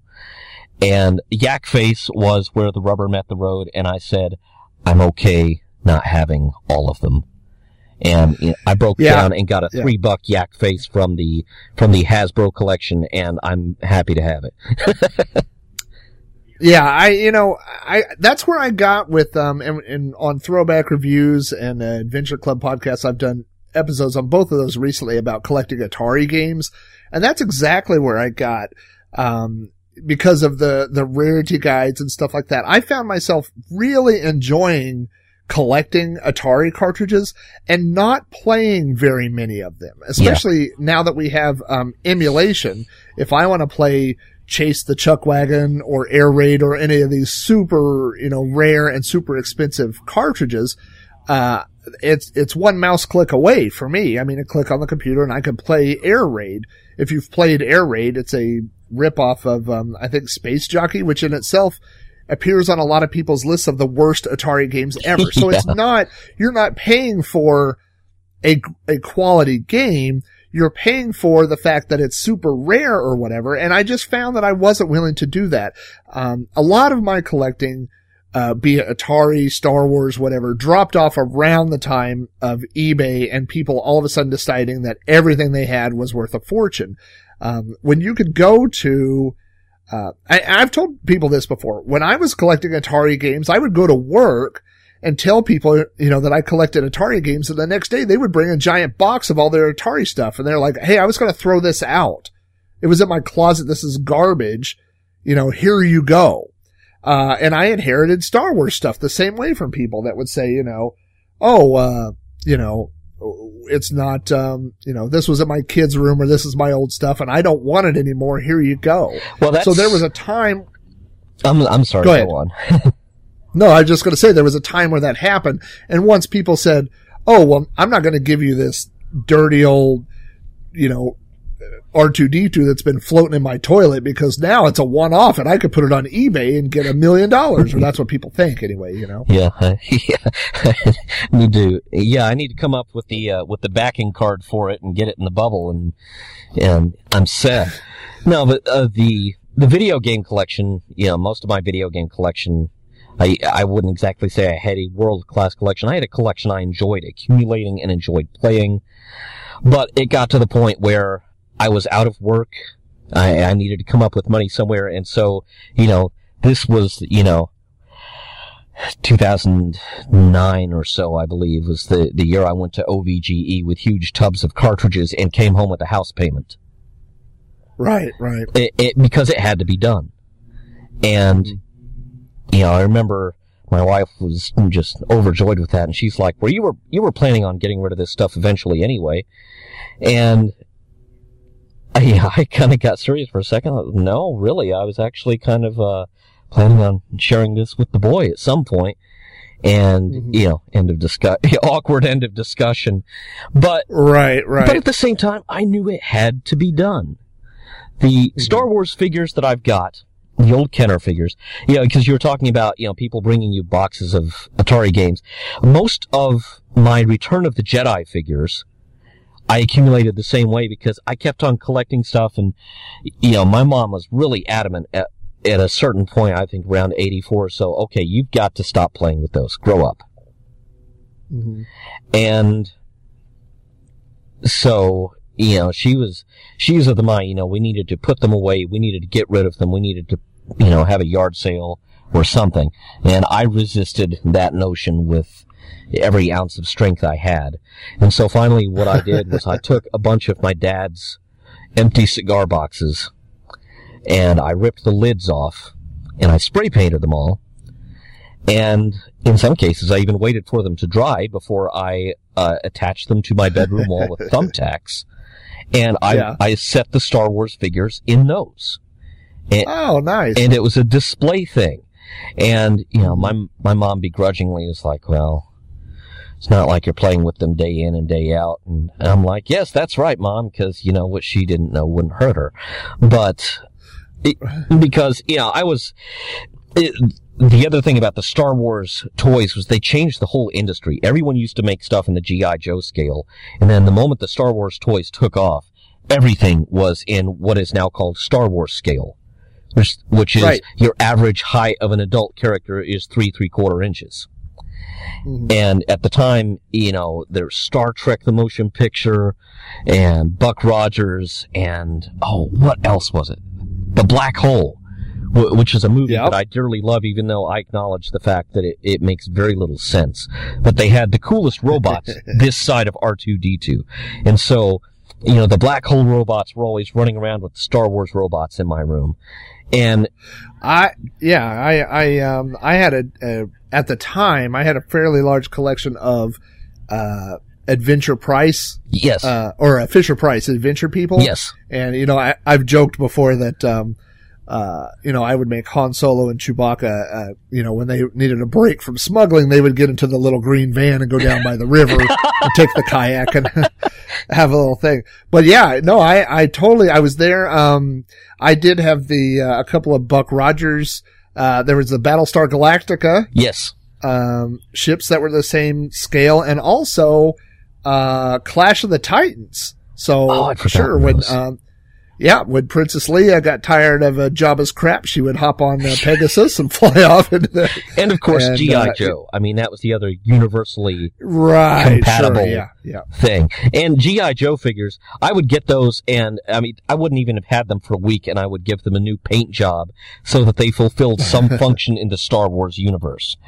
You know, so my, my box of rebel troops runneth over. Yeah, I, I never, I never got into GI Joe. I never got into He Man. I mean, for me, it was basically. I had some other friends who were. I had a friend who had a lot of GI Joe stuff. The only GI Joe figure I think I ever had was maybe one or two of the ninjas, and that was more because I was into ninjas than um, GI Joe. But um, and, and I was always jealous of the articulation Yeah. Of the GI Joe figures because you could do so many more things with them than you know just the uh, uh, the Kenner figures where you could uh, move their arms and legs and and most of them their heads. Right. and if you were lucky, they had, they still had the peg holes in their feet. And so, you know, you'd wind up with, you know, I, I remember also having ninjas stationed on the Death Star. So there you go, Rod. Your dream come true right there. Yeah, Death Star ninjas. Okay, I'm done. It doesn't get better than that. And, That is a wonderful collision of worlds. yeah, and uh, but I, you know, I would try to pose them with this extra articulation, and then you know, for whatever reason, the Death Star would sit on the shelf with these ninjas in it, and and you know, three years later, I'd look up there and uh, I'd pull that down, and it's like, what the hell are these guys doing? Interpretive dance? Is there any toy on the market today that is as wonderful as that Death Star playset was? No, there is not. And and here's I have a theory about that. And, you know, this is probably a little bit pretentious BS, but my theory is because it, you know it had locations that kind of sort of represented what you saw in the movie without duplicating any of it exactly. Mm-hmm. Um, it, you know, it becomes so non-specific that you can use it for anything. And I remember at one point, uh, the support struts for the, I, I, I think it was the second floor that had the consoles on it. Yeah, yeah. Uh, the, some, I lost something or something else broke and the whole thing would no longer stand up. But Oh, okay, yeah. but it was so non-specific. You know, I would just put that that second floor on on a table, and you know those two consoles. Well, you know that's that's the Enterprise right there, or or whatever. I mean, it, you know, I would fly that deck of the Death Star around by itself like it was its own ship. I didn't care, right. and and I think so many of the later.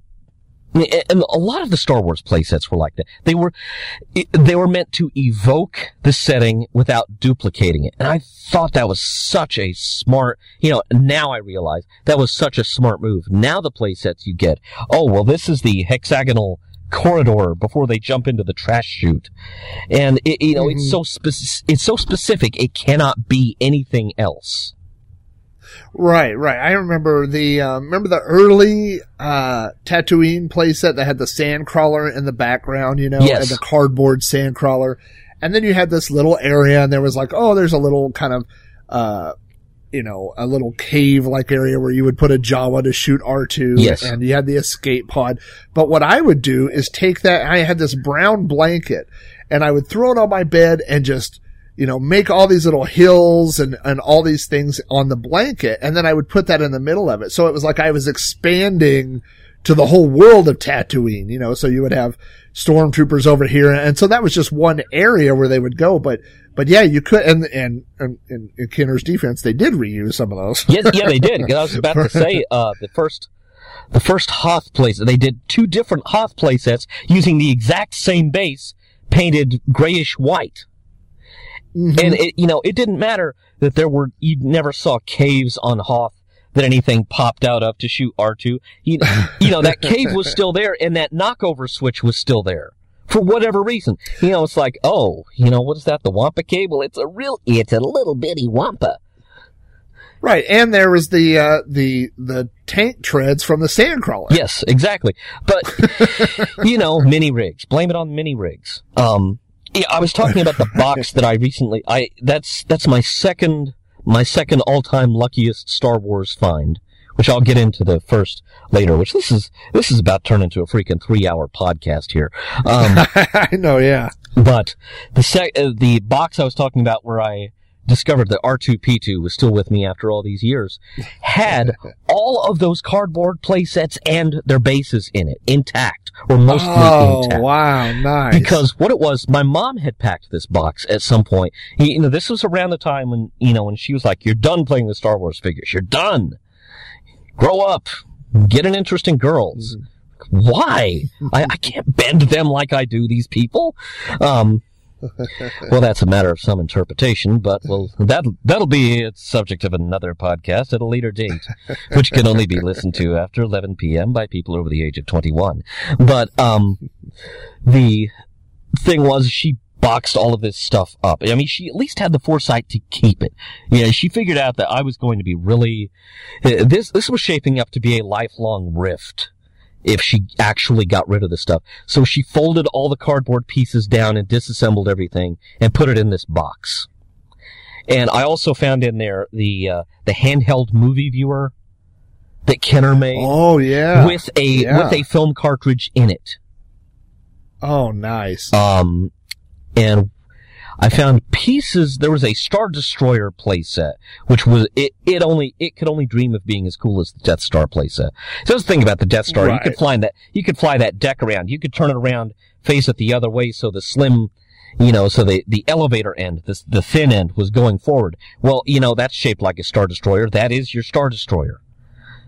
You know, it's got consoles. Stormtroopers can sit back there and fly the thing backwards.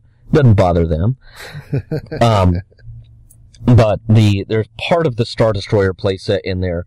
There was some Star Trek stuff in there, and the uh, the um, an Imperial troop transport that was missing two uh, two of its you know prisoner containers, which I Okay, I, I think I offered that to you, and you know very quickly learned okay not only does everyone still have that, but everyone still uses it as a pencil holder.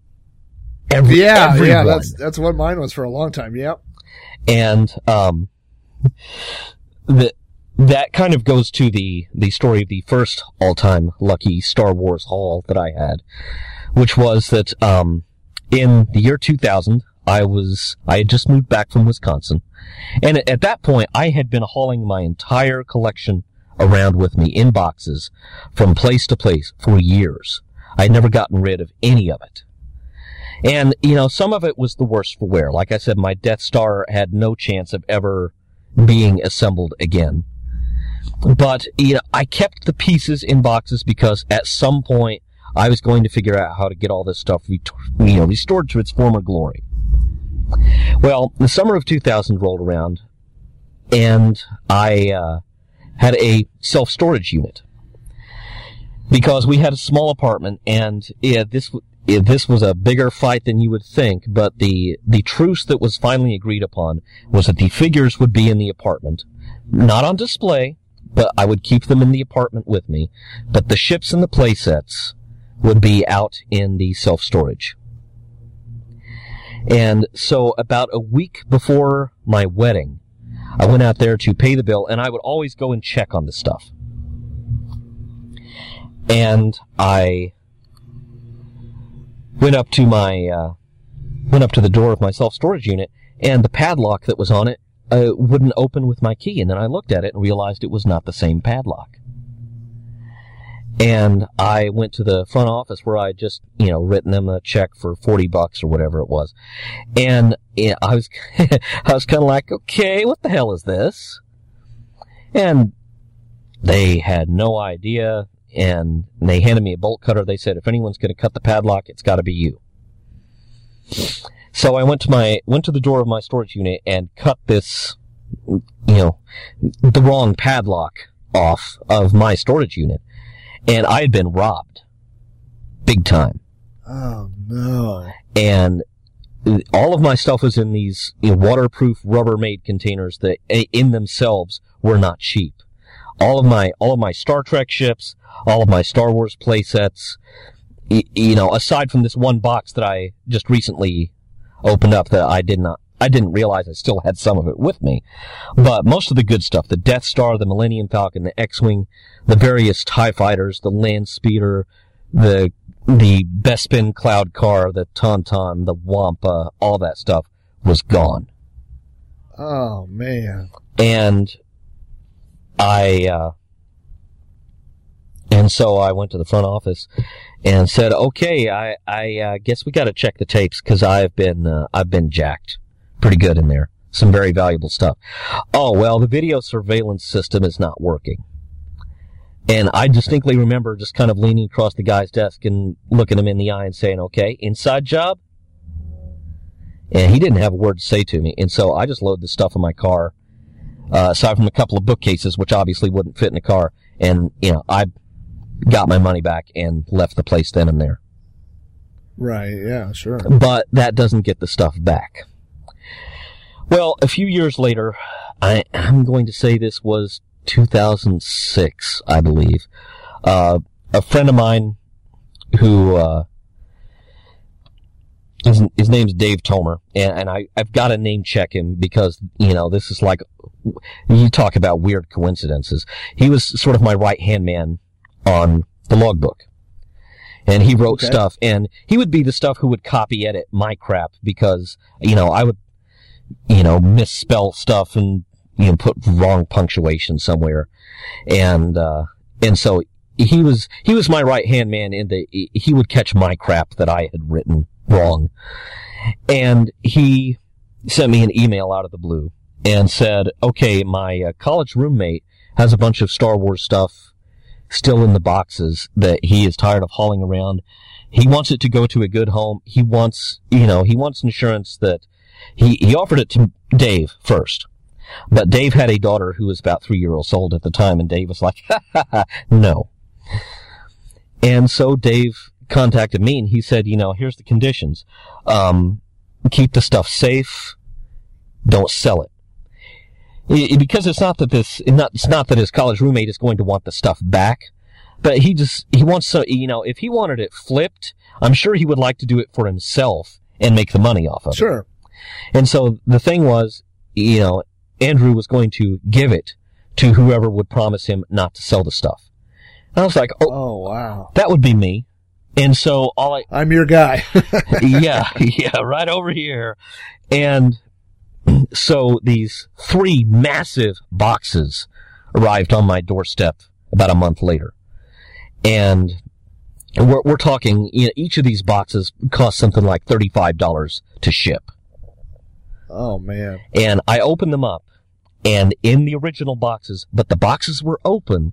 So, you know, you were not, it, it wasn't like all this stuff had never been touched, but it was kept in the original boxes, was almost everything that I, a duplicate of almost everything that I had lost in my self-storage robbery. But in much better shape. Okay. So you don't think Dave robbed you? No, I don't think. No, no, I don't think Dave robbed me because the stuff I the stuff I got from this hall was in much better shape than mine. It had not been subjected to my, you know, you know, sitting around bored at the age of nine with permanent markers. I am going to paint this deck of the Death Star black. um, it, you know, because every other deck is black. This deck needs to be black too. I actually did that to the second floor of the Death Star at some point. And, but all of this stuff was in much better shape. Still had the pieces. You can stand the whole Death Star up. The only thing it's missing is the trash masher. And you know what? I'm okay with that because my trash masher had gone missing at some point many years before. And what I had taken to doing was parking the Imperial troop transport in that hole. Oh yeah, it's like a little garage. Yeah, and so I was totally okay with it. Yeah, I mean, because this was the, you know, this was the Barbie dream dollhouse for boys our age, Oh yeah.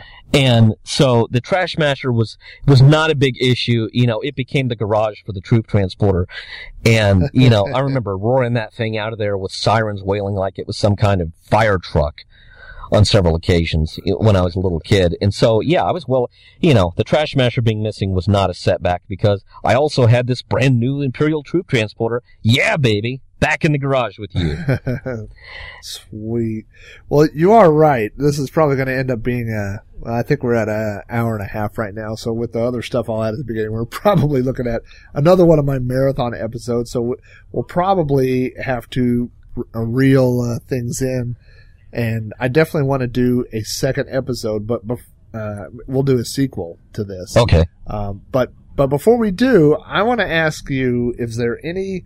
I'm going to tell you one of my favorite Star Wars collectibles that I still have, and it's one of those that's really worth nothing financially, but it's just a, a favorite thing. And then I want to ask you um, if there's anything in, in your collection, uh, you know, like maybe what one of your favorite things is. But uh, I got married in 1995, and um, actually it was it was. Um, uh, I, I'd already been living with my wife for about a year, and we knew we were going to get married, but we didn't know when we were going to get married. And my sister uh, had planned a wedding in August of '95, and then um, her fiance got into some legal trouble, and the wedding was called off. And so all, uh, so basically that, that date became available. And what was convenient was that a lot of our relatives from out of town had already purchased tickets and we're planning on coming to Oklahoma on that date. So we said, you know what? We'll have a wedding anyway on that date. So, uh, I, I don't know. I still am not exactly sure how it's supposed to work of what the groom is supposed to plan and what the, the bride is supposed to plan and all this. But basically I was told, uh, that there was a church in Yukon, Oklahoma, and I and several friends had better be there the day of that wedding in tuxedos. And that was pretty much my end of the bargain. Um, my wife took care of everything else. Her and her friends took care of the flowers. They took care of the decorations. They took care of all these things. And her sister, in fact, was a, um, a cake decorator and, and did the wedding cake and also did, uh, my groom's cake, which I had, had no idea what it was going to be or, or had seen it or anything. And so, uh, after the wedding, we went to the reception hall and I come out and there is the groom's cake, which is this giant bluish gray kind of cake. And on top of the cake is my Darth Vader TIE fighter. Uh, and then a, uh, painting or a, a, you know, an icing depiction of the Death Star. And, uh, which by the way was one of many signs that, that, um, I had found somebody in life that understood me. You know, when, when my wife and I moved in together, uh, I've told this before, the first two things she unpacked, uh, were her, uh, Commodore 128 computer and a framed picture of the Three Stooges. So I had a pretty good sense that this was going to work out.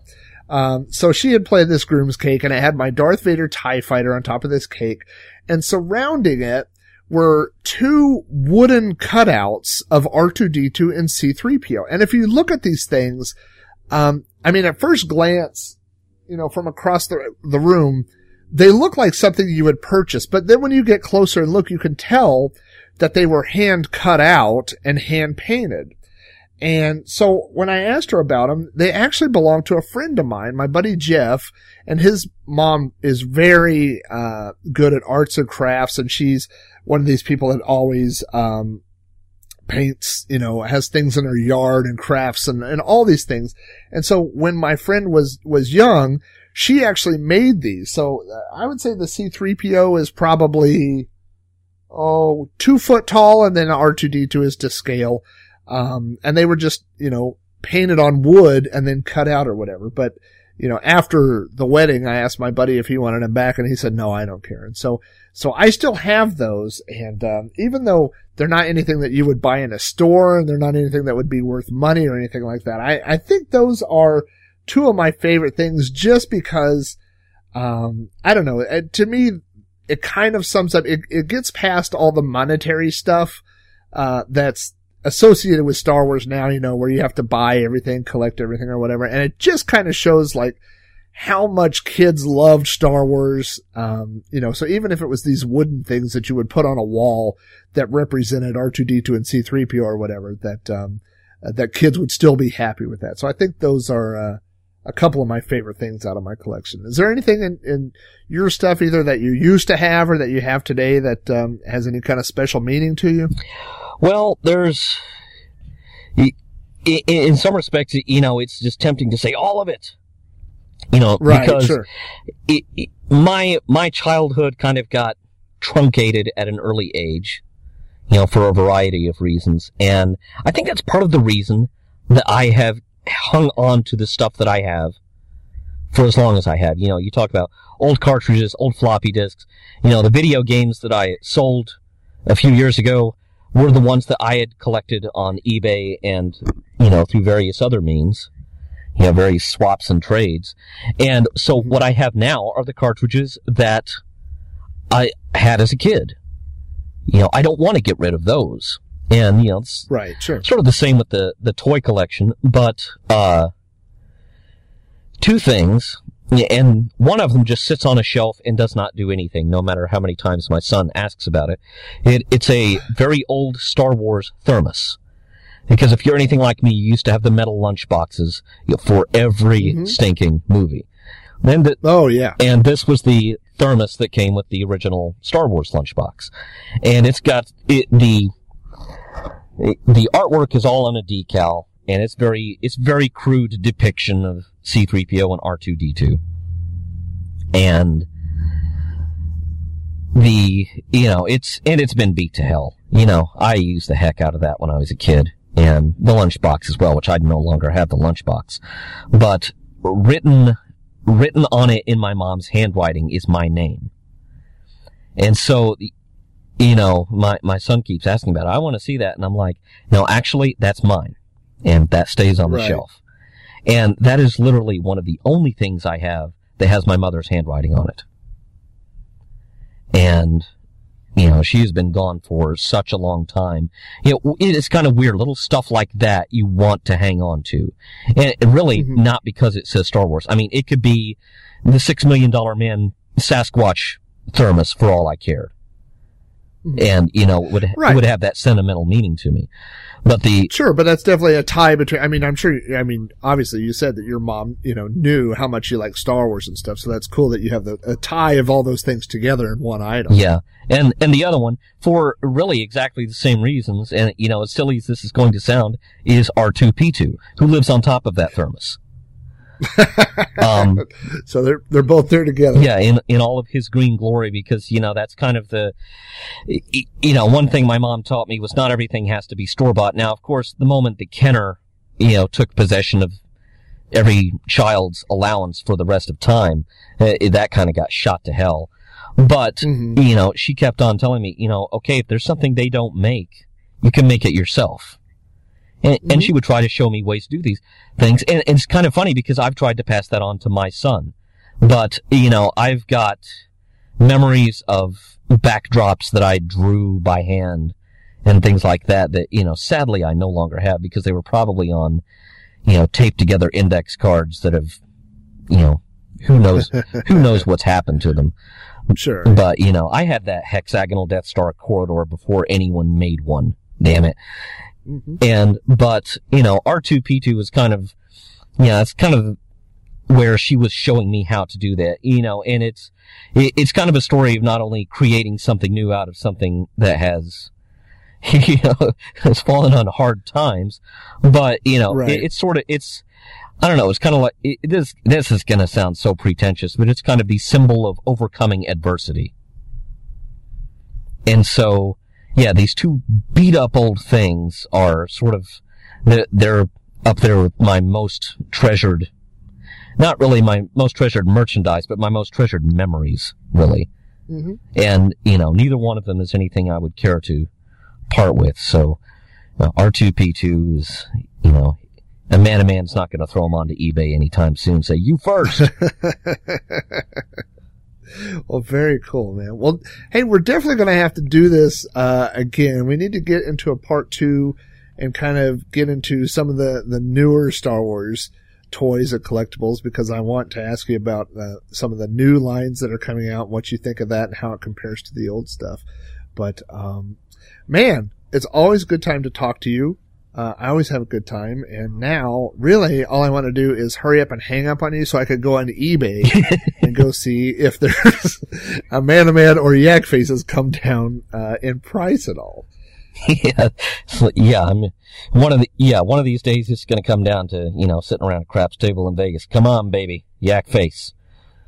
I know. I'm I'm really hoping that uh, at some point you fall on hard times and have to put uh, a man back on eBay.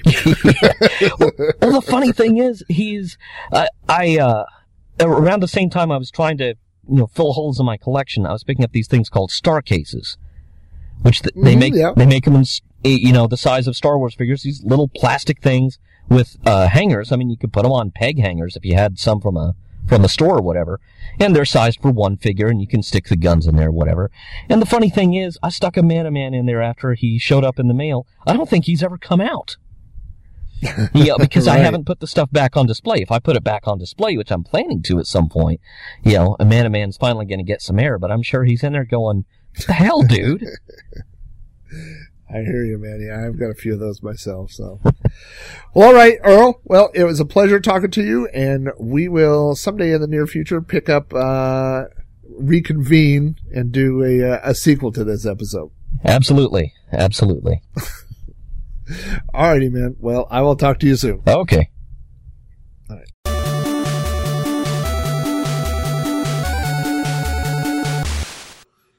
I'd like to say thanks again to Earl for coming on the show. I really appreciate it. And we will definitely be doing a, a follow-up episode to this, a sequel to the Star Wars. We will have a episode two Star Wars collecting episode coming out soon. So, uh, thanks again to Earl for coming on the show. I really do appreciate your time and I always have a good time talking to Earl.